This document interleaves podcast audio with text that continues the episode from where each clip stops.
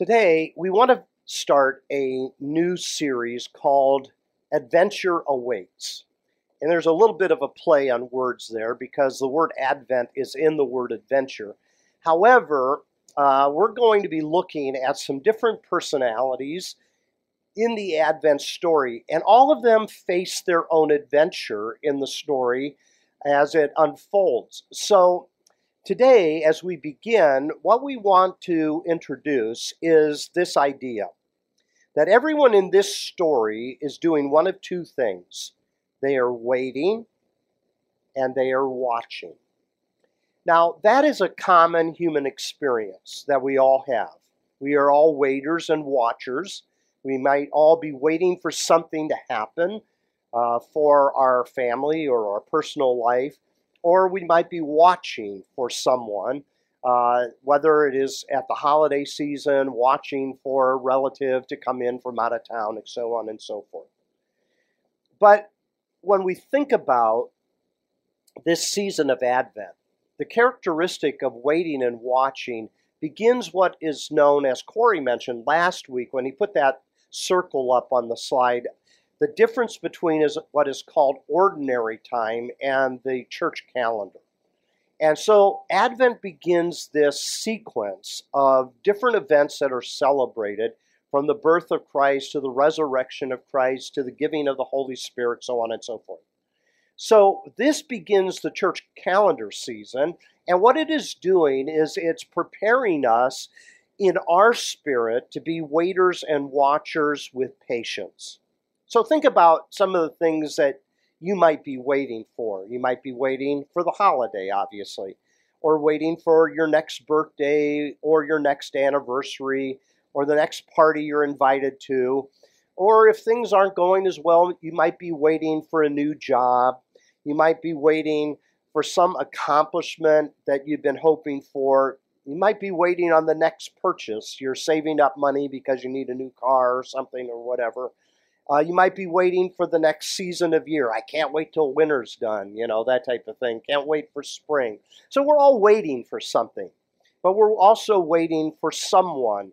Uh, for some people, they've been waiting a while for their significant other, their boyfriend or girlfriend, future wife or husband, or those of us who are old, older are waiting for our first grandchild, or whatever it may be. It's these different things in life that we have expectations to. Well, Advent, although it comes to us once a year and lasts only for four weeks, it puts us on an adventure as we see through the eyes of other people who had to wait and watch for what God had promised. Sometimes we know what those things are, and sometimes we're unaware of what those things are. Uh, sometimes we can't see over the horizon, and in light of that, sometimes what happens is the adventure is the unknown. It's waiting on what is going to come.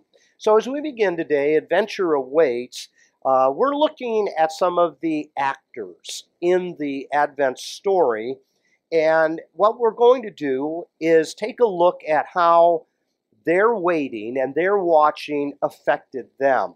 So, I think most of us are probably pretty familiar with mm, uh, the major characters of the Advent season Mary, Joseph, the shepherd, uh, the wise men, that type of thing. But there are some others as well. And we're going to begin today by taking a look at, um, we're going to take a look at the prophets. And we're going to zero in on one prophet in particular. And the prophet that we're going to take a look at is Isaiah. So here's what we're going to do over the next few weeks. We're going to take a look at the ancient uh, prophets. Next week, we're going to talk about an old man and then obviously you're familiar with the young woman, and then the angelic assembly that takes place. And then online only on December 25th and January 1st, we're going to talk about the weary watchers and the starlit sojourners. So the ancient prophets, an old man, a young woman, an angelic assembly, the weary watchers, and the starlit sojourners. That's going to be kind of our thought over the next month. So today we want to talk a little about, about the ancient prophets. They played a very unique role in the life of the nation of Israel. Most people have a misconception of what the prophets are and what their job description is. Sometimes people think that the Old Testament prophets are sort of like fortune tellers, that they look into a crystal ball and they tell you what's coming next. You, you need to wipe that idea out of your mind. While there might be some short term predictions that the ancient prophets make, more than anything else, they are crisis managers for all the hardship that their people are going through. There's an occasional prediction here and there, but most of the time, the prophets are speaking to the needs of their time and their circumstance. And what's unique about the Old Testament prophets is they use a lot of poetry. They use a lot of uh, images and figures of speech and metaphors and similes. And then when you get to the New Testament, the New Testament writers latch on to a lot of those imageries and they go, oh, we see how this applies to Jesus. So even though there's an immediate context and an immediate application to the Old Testament prophets, the New Testament writers see similarities in Jesus and they begin to attach those images to Jesus himself. So during Advent, we're going to allow some of this uh, prophetic poetry to seep into our soul. The Hebrew prophets were individuals that told a big story.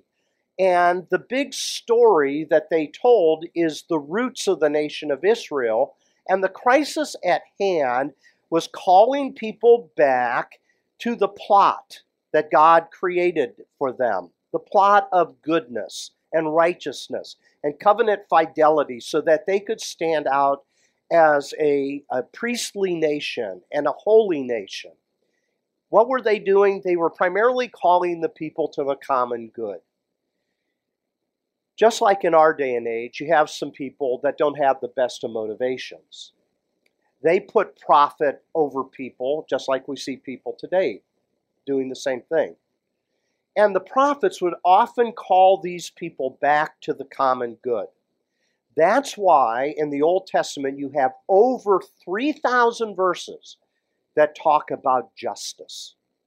Imagine that. Over 3,000 verses in the Old Testament talk about social justice.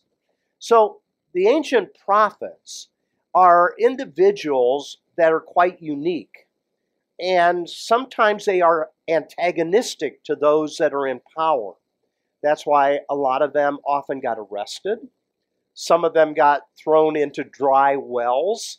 Some of them were martyred because they were a thorn in the side of the kings and those in power.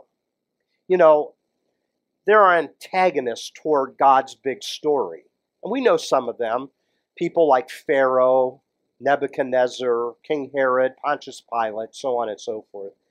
And I think we recognize that there are certainly heroes in the Bible as well. People like Moses and David and Daniel and John the Baptist and Jesus himself. But the Bible itself is this big, big, wonderful story that's telling of God creating a world, placing mankind within Eden where we can flourish, and how it gets off track.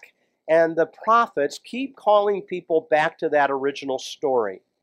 The Bible is really not an encyclopedia of God facts per se, nor is it a self help manual. It is a story that calls people back in to God's purpose for his creation. So not only are we waiting and watching, God is waiting and watching in his creation, and he's commissioning people to care for the creation they live in. So people need some help along the way, and that's what the prophets do. The prophets have this listening ear uh, for the will of God, and what they do is they put forth this poetry that draws people in. and forces them to evaluate their own personal life and, more importantly, the systemic things that are happening in the social world around them. What's important to keep in mind is that every prophet has a historical context. Now, today I want to talk about Isaiah, or as I have on the screen here, First Isaiah. If you look in the Old Testament, there are 66 chapters in the book of Isaiah. But that's not all written by one person. In fact, it's not all written at the same time. Scholars suggest that there are maybe three or four different authors that contribute to this uh, work. And first Isaiah is the one that re, uh, writes the first chapters. He's also Isaiah of Jerusalem. He is the one that is in the royal court that is calling uh, the kings of Israel back to God, to the common good, to carry out God's will in society. Well, this is the historical context of Isaiah. Um, the New Testament will use the book of Isaiah extensively. Uh, the book of Isaiah as a whole is the most quoted book in the New Testament, interestingly enough. But these first 25 chapters um, shows Isaiah anticipating something. He's waiting on something. He's watching for something. Isaiah is living in the late 8th and early 7th century. And what we find, and this is BCE, um, Isaiah is dealing with a crisis. And the crisis is what is called the Assyrian Empire. Now, if you know anything about Jonah, you know that Jonah went to the capital city called Nineveh of the Assyrian Empire. The nation of Israel, as it enters the land, uh, asks for a king. And God gives to Israel Saul and then David and Solomon. But when Solomon dies and his son takes over, Rehoboam, he begins to overtax the people, and the people rebel. And the nation divides into two sections 10 tribes to the north, which is called Israel, and two tribes to the south, which is called Judah in the Old Testament. So they split into two nations, and they live in this very important part of the world called the Fertile Crescent. A lot of resources are there. And so you have major empires like Assyria and Babylon and Egypt that all want to fight for control of where these 12 tribes are. And now you have a nation that has split in two. And Assyria, who is the king of the hill right now, uh, wants to control this area. And they begin to threaten these tribes. Well, Isaiah understands that the king that's on the throne at that time, his name is Ahaz, is ready to kind of capitulate a little bit. He politically is trying to figure out who should I make an alliance with because I got to save our nation from impending invasion. And out of that comes these poems. So here's where I want you to turn to the book of Isaiah. I want you to turn to chapter 2. And as we remind ourselves of the historical context, what is Isaiah trying to do here? He's trying to give hope in a helpless situation. You have these people who cannot fight off all of these major empires. What are they going to do? Well, Isaiah is going to speak hope into the life of the people. And the way he's going to do it is this first paragraph, chapter 2, verses 1 through 5. This is what Isaiah the son of Amos saw concerning Judah and Jerusalem. In the last days, or we might say in the coming days, the mountain of the Lord's temple will be established as the highest of the mountains, and it will be exalted above the hills, and all nations will stream to it. Many peoples will come and say, Come, let us go up to the mountain of the Lord, to the temple of the God of Jacob, and he will teach us his ways, so that we may walk in his paths. The law will go out from Zion, the Lord, the word of the Lord from Jerusalem, and he will judge between the nations, and he will settle disputes for many people. And they will beat their swords into plowshares, and their spears into pruning hooks. And nation will not take up sword against nation, nor will they train for war anymore. There's this expectation that someday God is going to be able to bring a world of war to a time of peace. And that's what we celebrate each Christmas when we say peace on earth, right? And goodwill toward men. It's that theme that someday God, in the days to come, he will bring a king that will bring people together. Well, you'll notice here in verse 4, it centers in on one person. He will judge between the nations and will settle disputes for many peoples. I'm not sure Isaiah knows who that he is at this point. All he knows is that God has inspired him to look toward the days ahead and to see that in the last days or the coming days, God is going to do a work. And it's a work that humanity has never been able to accomplish themselves. We have never, ever been able to establish peace among different nations, have we? All we do is continue to look out for our own interests, like other nations do theirs. And what we do is we fight over control of resources and so forth. Well, this king, whoever this king is that's going to come, he is going to teach a way of wisdom. And the way of wisdom is to abandon the folly of war to adopt the way of peace.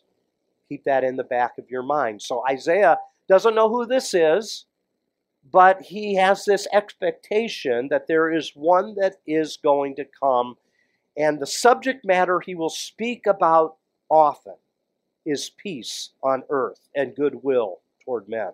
Second paragraph, chapter 7. So go over to Isaiah chapter 7.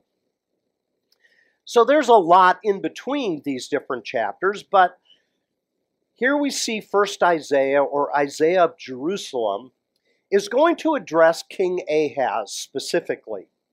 And this is a longer uh, paragraph, and I'm not going to read the whole thing. You can in your own personal time if you'd like.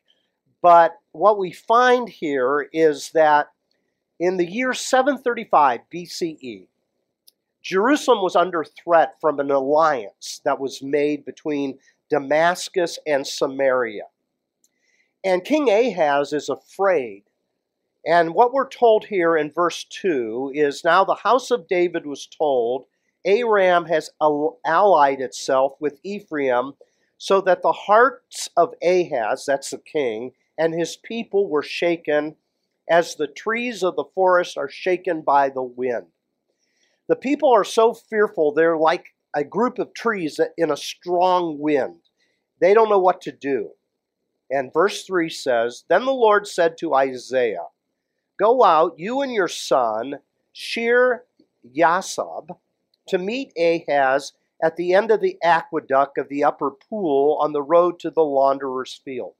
Why is Ahaz out at the aqueduct? He's trying to figure out how much water they have. Are they going to be able to survive a siege if they are cut off from this resource? And then God tells Isaiah, Say to him, Be careful, keep calm, do not be afraid. Do not lose heart because of these two smoldering stumps of firewood, because of the fierce anger of Rezin and Aram and the son of uh, Remaliah. So what he does is he's saying, okay, I know it looks bad. I know it looks bad. Don't be afraid. Don't be afraid. Well, how am I not going to be afraid? All of this chaos is going on around me. And it says here in verse 10, so we're going to jump down to verse 10. The Lord spoke to Ahaz Ask the Lord your God for a sign whether it is in the deepest depths or the highest heights. I will give you a sign to show you you're going to survive this. Well, what is that sign? It goes on here, and here's Isaiah speaking. Ahaz is hesitant. He says, I'm not going to ask for a sign. I'm not going to put the Lord to a test. But verse 13 says, Isaiah speaking, Hear now, you house of David, is it not enough to try the patience of humans? Will you try the patience of my God also? Therefore, the Lord himself will give you a sign. The virgin will conceive and give birth to a son, and they will call him Emmanuel. He will be eating curds and honey when he knows enough to reject the wrong and choose the right. For the boy, before the boy knows enough to reject wrong, and choose the right, the land of these two kings you dread will be laid to waste. Here's the sign there's this woman. She's pregnant. And when she gives birth to this boy, before he uh, is even old enough to choose between right and wrong, these threats are going to go away. Now, here we use the I use the New International Version, but it says the virgin will conceive and give birth to a son. The word that is used here is young woman. Okay, we uh, the translators put virgin because this is going to be later uh, used by Matthew to apply to Jesus in the virgin uh, birth. But what we find here is there's this woman that's already pregnant. And most scholars think that it's Ahaz's wife, the king's wife, that's already pregnant. And when she gives birth, not too long after this uh, boy grows up, this threat is going to go away. So you gotta kind of have to hold this in the back of your mind because all these New Testament writers are going to jump into these texts and apply it to Jesus. So a young pregnant woman is the sign to King Ahaz. And the name that is given to this child is Emmanuel, or God with us. Now, that's not unusual. Many Old Testament names use the ending El. It's an Old Testament word for God, Elohim, El. So you have Daniel, Ezekiel. Okay, if you look at the meaning of their names, it has the idea of God in their names. Okay, so it's not unusual that this is the name that is given to this boy. All right, again, later in the New Testament, they're going to grab onto that and they're going to say, Jesus really is God with us. But that's not the point here. But here are these poets that are telling us something, and they don't really even know how it's going to come about. Paragraph number three is in chapter 9. So here is Isaiah of Jerusalem, and he understands the, the problems that are going on around him. And all of a sudden, he focuses in on an area that is unusual. So I should have put a map up here, and I apologize. If you have the land of Israel, you have down here, you have Jerusalem uh, and Judah, and then there's the Jordan River that goes north, and up to the north around the Sea of Galilee is the territory of Galilee. Okay? Well, Isaiah is down in the south in Judah, in, in and around Jerusalem. That's where he's ministering. But all of a sudden, he looks north up to this territory called Galilee. Take a look, chapter 9, verse 1. Nevertheless, there will be no more gloom for those who were in distress. In the past, he humbled the land of Zebulun and the land of Naphtali, but in the future, he will honor Galilee of the nations by the way of the sea beyond the Jordan. The people walking in darkness have seen a great light. On those living in the land of deep darkness, a light has dawned. So, what he does is he begins to look toward this territory that you're asking yourself, well, why are you looking to that territory? And then in the poem, what he says is this. If you jump down to verse 6, again, very familiar passage. For to us a child is born, to us a son is given, and the government will be on his shoulders. And then he's given these enthronement titles Wonderful Counselor, Mighty God, Everlasting Father, Prince of Peace. Of the greatness of his government and peace there will be no end, and he will reign on David's throne and over his kingdom, establishing and upholding it with justice and righteousness from that time on and forever. So the land of Galilee had the misfortune of being in the direct line of warring neighbors. Just north of them is Assyria. But the poet begins to focus on that, even though he's down in the capital area, and he begins to look, and he doesn't know who this is, at least at this point. There's one that's going to come, there's a child that's going to be born, and it could be any future king because of these lofty titles that are given Wonderful Counselor, Mighty God, Everlasting Father, Prince of Peace. But the New Testament writer is going to jump on that, right? They're going to say, ah, that sounds like Jesus. So Matthew, especially Matthew, quotes Isaiah extensively to suggest that this is a literal fulfillment of what Isaiah was only waiting and watching for. Okay, next paragraph. We're coming toward the end. Chapter 11, verses 1 through 5. so Isaiah of Jerusalem is not done. In verse 1, another familiar passage. A shoot will come up from the stump of Jesse. From his roots, a branch will bear fruit. The Spirit of the Lord will rest on him, the Spirit of wisdom and of understanding, the Spirit of counsel and of might, the Spirit of knowledge and the fear of the Lord, and he will delight in the fear of the Lord.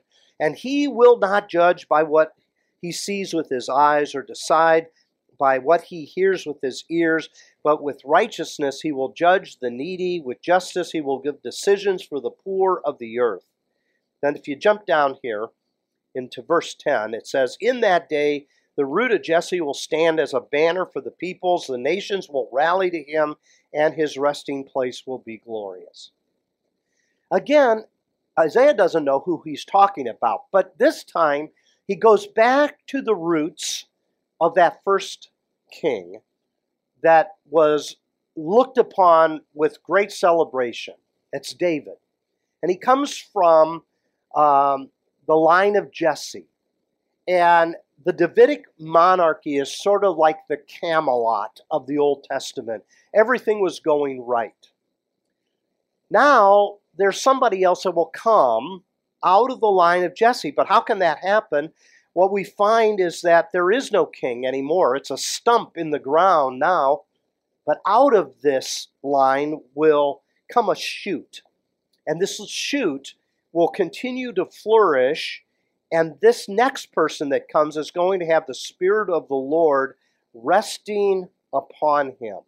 So there's this expectation that God is going to do something in a profound way using the Holy Spirit and it will be under his leadership that there will be a revival of justice in the world. And this Spirit of the Lord is described in a sevenfold way. And there might be a metaphorical image going on here.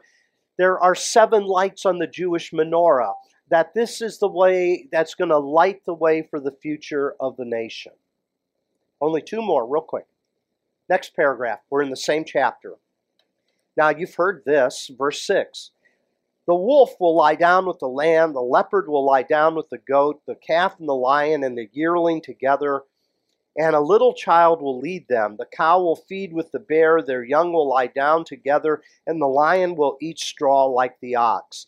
The infant will play near the cobra's den, and the young child will put its hand into the viper's nest, and they will neither harm nor destroy on all my holy mountain for the earth will be filled with the knowledge of the Lord as the waters cover the sea. Now, most people get this passage wrong.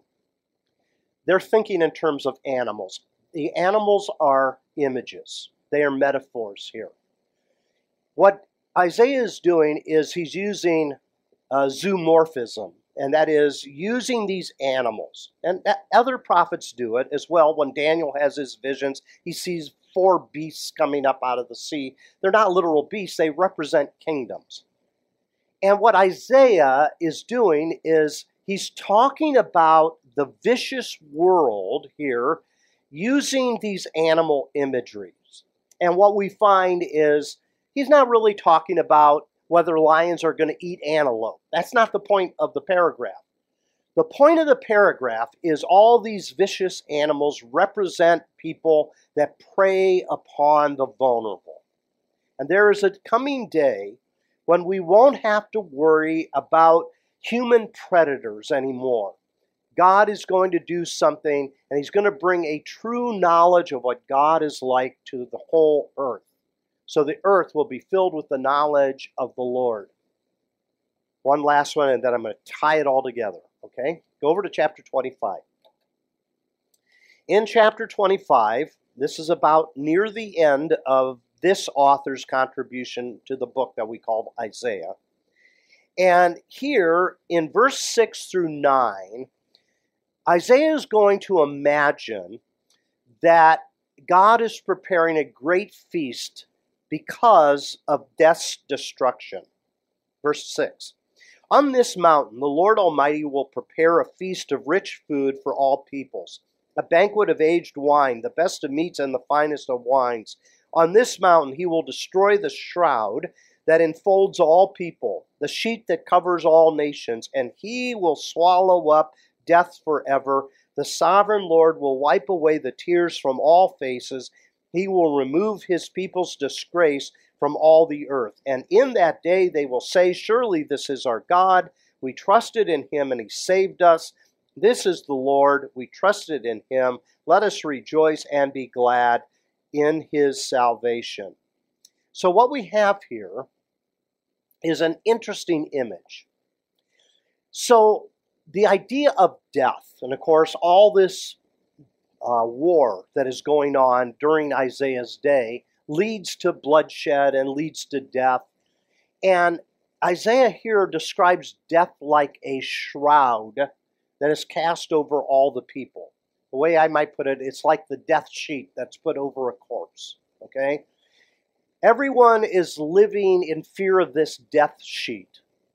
And the tyranny of death affects all of us, and it is what often uh, it often causes us to think about the purposes of life. I mean, I live for you know 75 80 years and then I'm gone. Why? I mean, what's going on here?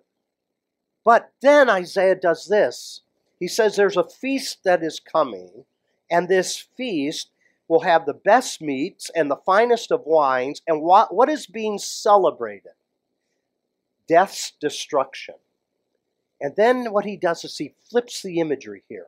God has now acted, and the shroud of death has become a tablecloth of love's triumph. It's no longer a death sheet pulled over the people. Now it's ripped apart and it's put on the table, and people are invited to come sit around the table and wipe the tears from their eyes because death has been taken care of. Now, you have been so very patient in a very difficult uh, string of writings. But if you know the story of Advent in the New Testament, all there's many, many allusions to these passages here. So what how do you summarize it then? Well, here's the way I summarize it. When Jesus comes into the world, it's sort of like the people that are around him observing what he is doing, what he is teaching, what he is providing for the people, healing, and so forth. And it's like a light goes on, and those that are following him would probably proclaim this this is what we have been waiting for. This is what we have been waiting for, because in the days to come, God is with us and his authority will establish endless peace, and the Spirit of the Lord will rest on him to bring full knowledge of God to the earth so that death may be swallowed up forever. So I've taken all those paragraphs and I've squeezed it into this one summary. To Isaiah the prophet, he didn't know when those days were. But we see part of the days that were expected fulfilled in the person of Jesus. We're still awaiting the ultimate fulfillment of those days. So we're still waiting. We're still watching for the days to come. God was with us in the person of Jesus. It's called the incarnation. He walked among us, He showed us what God is really like. And His authority wasn't to overthrow the Roman government and take the throne and and to uh, rule the people. What he wanted to do was take the God-given authority, because he really is the wonderful counselor, everlasting Father, and the mighty God, and establish peace. That's why he says things like this Blessed are the peacemakers, for they will be called the sons and daughters of God. And then we know that the Spirit of God rested upon him. And in his wisdom and in his parables and in his teachings, he showed people a better way forward. And when people heard it, when their eyes were open, when the light went on, they go, Oh my gosh, this is what God is like. This is who God is. And then ultimately, remember the Apostles' Creed? You have all these things that are all brought together into one creedal statement. You see, Advent is only the beginning of the story. Resurrection or Easter completes the story. Death is swallowed up forever through the resurrection of Christ. And what we find taking place here is in the Gospels Matthew, Mark, Luke, and John. You have all these writers that dip into Isaiah and quote all of these verses because they said, that applies to Jesus, that applies to Jesus, that applies to Jesus. And they began to see that all that the prophets were hoping for, and it's not just Isaiah, you have Micah and Zechariah and others that contribute as well. But what you have is all of it converging into the person of Christ that then invites us to join him at the table, love's table, and to be peacemakers for God's work in the world. Thanks for your patience. That was um, that was a message that needed some concentration to follow. So would you stand with me, I would like for us to pray, and uh, my closing thought to you is this: the good news of Advent is not that we are faithful in our waiting, but that God is faithful in his coming. Bow your heads with me for a second. What are you waiting and watching for? Are you getting frustrated in that waiting and watching? Are you beginning to question the faithfulness of God because you've been waiting so long? The good news of Advent is that no matter how frustrated we are in waiting for God, He will show up. He has before, and He will again. We might not know how He's going to answer our needs in the moment. We might not know who He will use and when it will happen. But what we do know is He has shown us what He is like through the person of Jesus, the incarnation of God Himself through the person of Jesus of Nazareth. Lord God, we come to you and we take this time of the year to wait and to watch, to linger and to learn, and to obviously just continue to be faithful to you even when we find it frustrating. So, Lord, help us this season to renew our spirit. Help us to be patient and wait for you to do the things that you will do. We thank you for our time together. In Jesus' name I pray. Amen. I hope you have a great week, everyone, and we'll see you right back here next Sunday morning. God bless.